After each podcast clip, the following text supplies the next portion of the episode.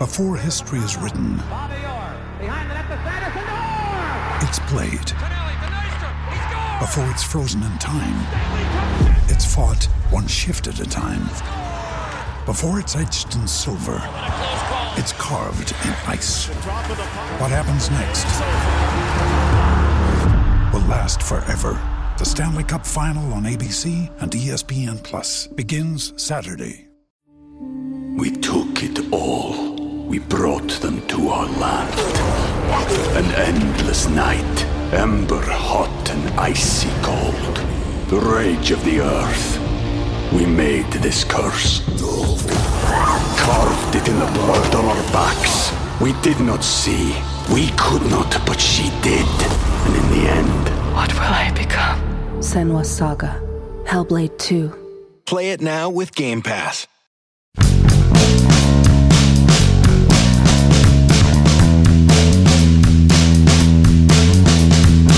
Part that's unfair about Major League Baseball's economic system isn't how many teams get to win the World Series. It's how many teams get how many cracks at it. Good morning to you. Good. Wednesday morning, I'm Dejan Kovacevic of DK Pittsburgh Sports, and this is Daily Shot of Pirates. Comes your way bright and early every weekday morning. If you're into football and or hockey, I also offer daily shots of Steelers and Penguins where you found this. The Texas Rangers are now, after last night, within one game of winning the franchise's first ever World Series. Now, I don't come close to caring about that, like in one direction or the other.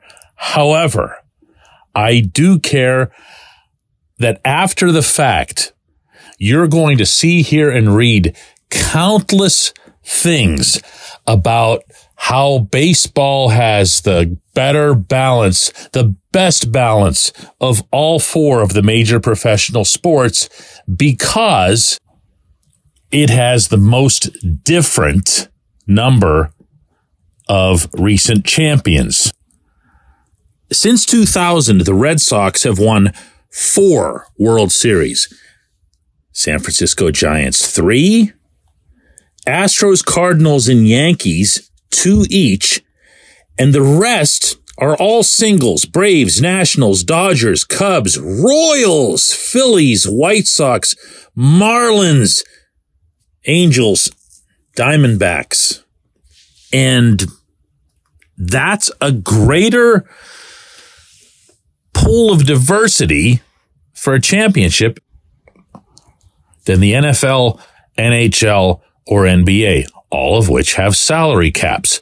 So this is the argument that these people, the ones who feel that baseball doesn't need a cap, love to put forth because their beloved Yankees or their beloved Dodgers or whoever, they spend so much and they have this God given right to be in the World Series year after year and they really should be winning it. But because they don't, they'll circle this and say, aha. Well, that's not how it works. Okay. I have no problem with a handful of teams winning all the championships. I have no problem with a handful of teams in any sport being better than everybody else. What I'd like to see, and what seems to me to be both logical and fair, is that they'd all start from the same foundation.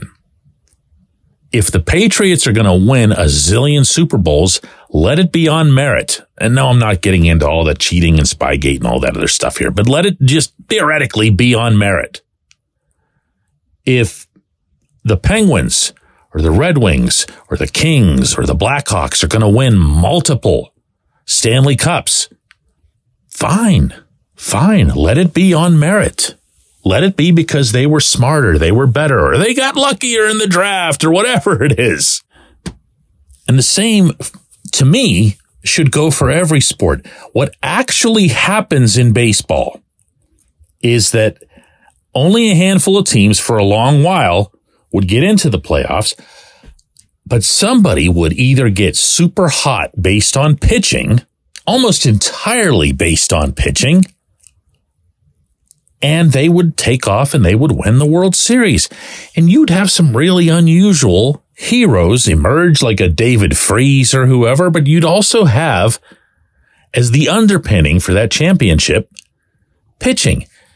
Pitching is the single most fickle, dominant facet in all of North American sports. It just is. And it's always been that way. You don't know what you're going to get with it. You don't know what kind of injury statuses you're going to have because it's just an arm. It's an elbow.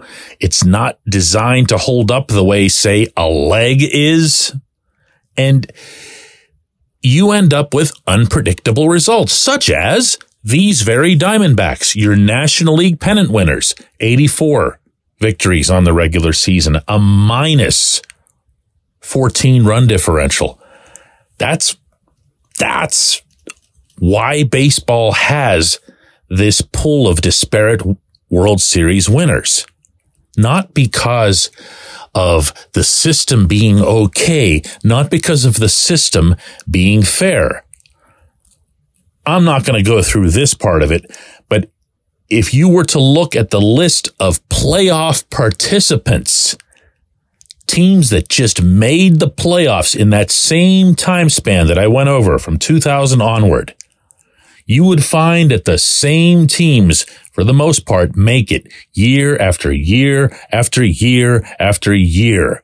And nobody complains about it. Nobody ever writes a bunch of stories about it. Nobody ever does Scott Boras's bidding and makes a fuss over, whoa, such an unattractive World Series and wrong to have Arizona in it because they're not one of the money teams.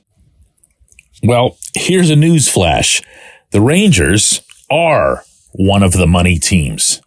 Texas's active payroll is $252 million. That is almost exactly double Arizona's active payroll of 128.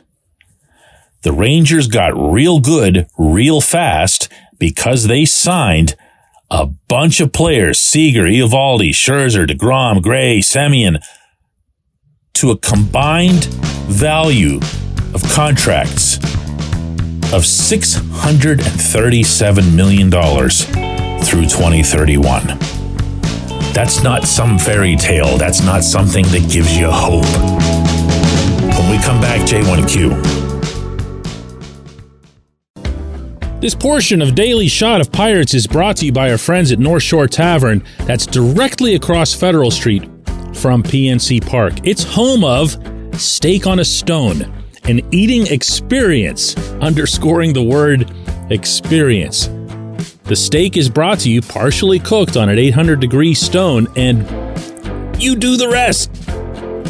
It's a ton of fun, it's a great meal, and it's a baseball atmosphere like no other in Pittsburgh. North Shore Tavern, right across Federal Street from PNC Park. Your front door, your car, your bike, your computer, your gun.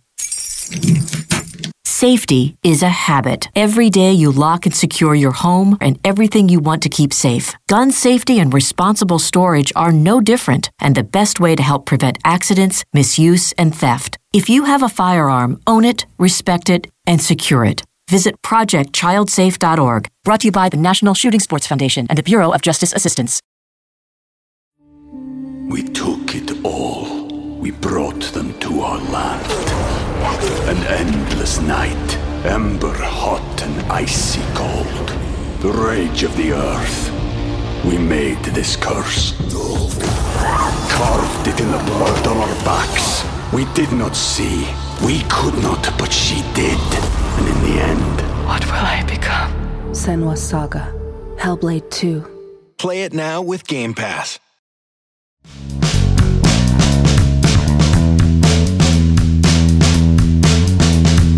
Today's J1Q comes from Kevin, who says, DK, you've reported that Bob Nutting mandated better player development because he was tired of watching Pittsburgh players get better elsewhere. If that's true, how can he not speak up watching this staff and how they've butchered their own prospects. Does anyone doubt that Roansy Contreras or Quinn Priester could go someplace else and become the next Joe Musgrove?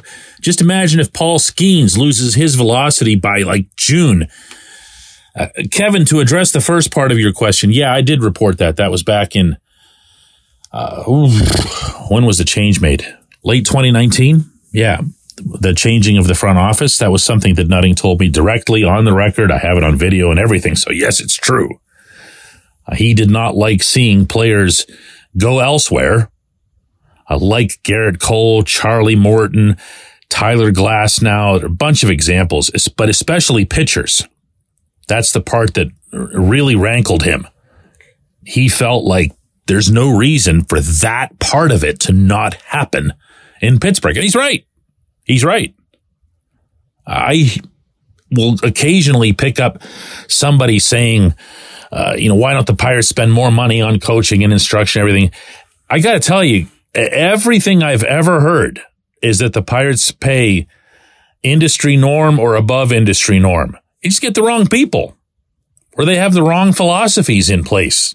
I, I believe the latter happens to be the case with the hitting coach. And I just think that their pitching coach was oversold as some sort of biomechanical expert when I've never seen a pitching coach with this team, the Pirates, preside over so many people losing velocity. That was supposed to be the one thing Oscar Marin could really do. So you're asking, does Nutting see this? Does he have a feeling about it or whatever? Uh, yes, he's seen it.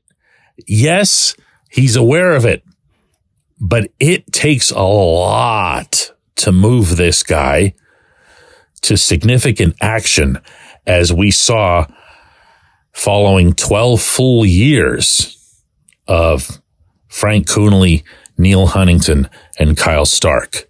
12 full years. Why is that? I've shared this one many, many times on here, Kevin, and I'm guessing you're not going to be new to this, but he's an over delegator. It's one of his great failings, I believe as owner, things that he just really, really feels strongly about, he'll hold them in because, and he's told me this directly, as soon as he loses the ability to trust the people who are running the show to make the right calls themselves, that's when it's time to make a change. Well, that's a pretty high bar to make a change. And also, I think, an unnecessary bar. You don't have to do that. You can come in, you can have your own thoughts. You don't have to pretend that you're, you know, some sort of baseball guru, but you can say, Hey, wasn't this kid throwing 98 just like a year ago? Is he hurt? No. Is he unhappy or something? No. What happened to him? Um, we don't know. Well, isn't that kind of a problem? That's the kind of conversation you can have. You're a boss. You're running a company. You don't have to be an expert on everything. You don't have to be someone who's sticking their nose in every part of every business. You don't have to be a micromanager to function that way. And I really, really, really don't like that about his management style. And I could give you countless examples of this. Everyone gets on Nutting for payroll. And I get that. They do spend less than what they could. It's not egregiously less, but it's less. That is, that isn't on my top 10 list for why he's not a good sports owner. This, on the other hand, what I'm talking about here is number bleeping one. I appreciate the question. I appreciate everybody listening to Daily Shot of Pirates. Gonna do another one of these tomorrow.